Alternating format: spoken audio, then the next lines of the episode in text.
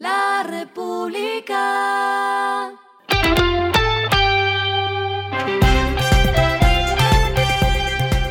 Al final de la jornada, esto es lo que debes saber sobre el comportamiento de los negocios, las finanzas y la economía. Las movidas de hoy fueron.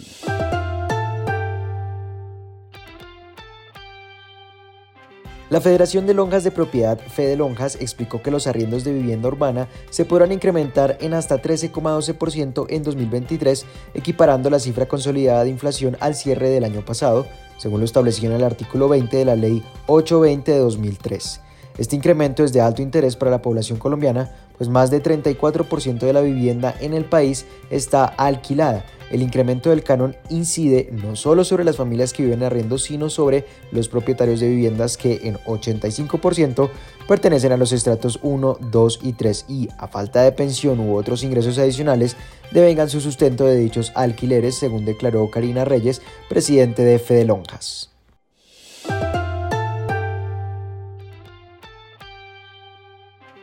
Representantes del gremio de transportadores y el ministro de Transporte, Guillermo Reyes, se reunieron este jueves para llegar a acuerdos ante la subida de 57 pesos del ACPM que entró en vigor el 1 de enero. Una de las conclusiones fue el interés mutuo de mantener el Fondo de Estabilización de Precios de los Combustibles. El ministro Reyes anunció que se agendaría una reunión previo acuerdo con el ministro de Hacienda y la ministra de Minas con el propósito de exponer los puntos de vista del sector económico del gobierno y de los transportadores de cómo encontrar una solución frente a ese incremento y cómo se podría compensar y en segundo lugar, pues cuáles serían las propuestas para mantener dicho fondo.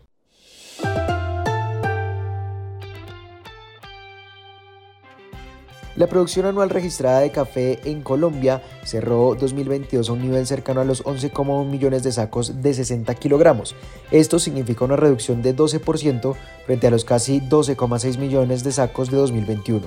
Según la Federación Nacional de Cafeteros, esta cifra es resultado en parte del exceso de lluvias debido a un prolongado fenómeno de la niña en los últimos dos años y medio. En diciembre de 2022 la producción cayó 29%, es decir, a 981 mil sacos en comparación con los casi 1,4 millones de sacos producidos en el mismo mes de 2021. Respecto a la temporada de producción de octubre a diciembre de 2022, se superaron los 2,9 millones de sacos, 17% menos respecto a los más de 3,5 millones de sacos cosechados en el periodo anterior. Lo que está pasando con su dinero.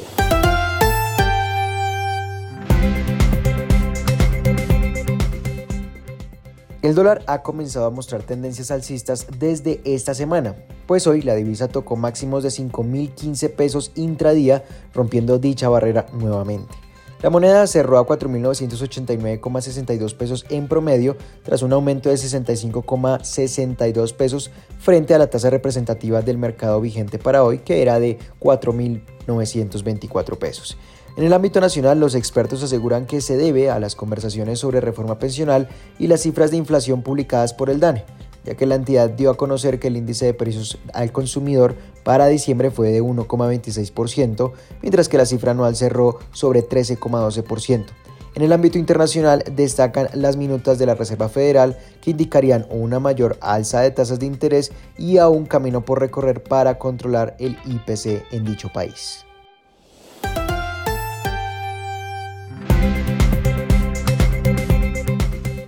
Los indicadores que debe tener en cuenta, el dólar cerró en promedio a 4.989 pesos tras subir 65,62 pesos, mientras que el euro cerró a 5.289 pesos tras subir 70,51 pesos.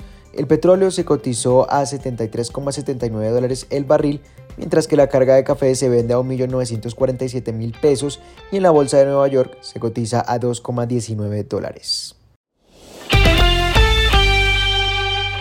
Lo clave en el día.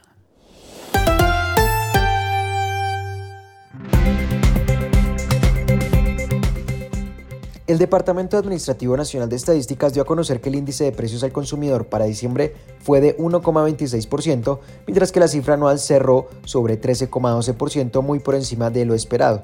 Dicho registro está impulsado principalmente por los alimentos y bebidas no alcohólicas, que creció 27,81%, seguida por restaurantes y hoteles con 18,54%. En el último mes del año, los mayores incrementos de precios se registraron en las subclases arracacha, ñame y otros tubérculos, además de cebolla y yuca. Los menores incrementos de precios se presentaron en las subclases panela cruda para consumo en el hogar, agua mineral para consumo en el hogar y concentrados para preparar refrescos. Cabe destacar que esta es la cifra más alta del siglo XXI. A esta hora en el mundo. El presidente ruso Vladimir Putin ordenó a sus fuerzas que dejaran de luchar en Ucrania durante 36 horas a partir del mediodía del viernes, en lo que pareció ser una señal de conciliación en una invasión que ya lleva 11 meses. No ha habido respuesta hasta ahora de los funcionarios ucranianos, pero el presidente turco Recep Tayyip Erdogan instó anteriormente a Putin a convocar un alto al fuego unilateral en Ucrania, ya que Moscú se aferró a su línea de larga data de que Kiev debe ceder terreno primero. El comentario marca la primera vez que Erdogan, un aliado clave, pide a la fuerza de Putin que suspenda los combates sin el compromiso de Ucrania de que hará lo mismo.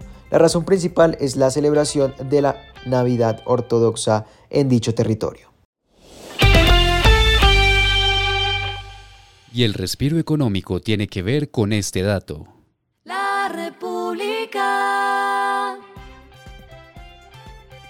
La exclusividad tiene un nombre, iPhone 14 Pro Max Daytona.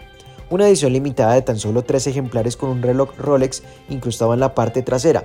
Un móvil pensado para los que buscan la excelencia y no les importa pagar lo que haga falta para conseguirla.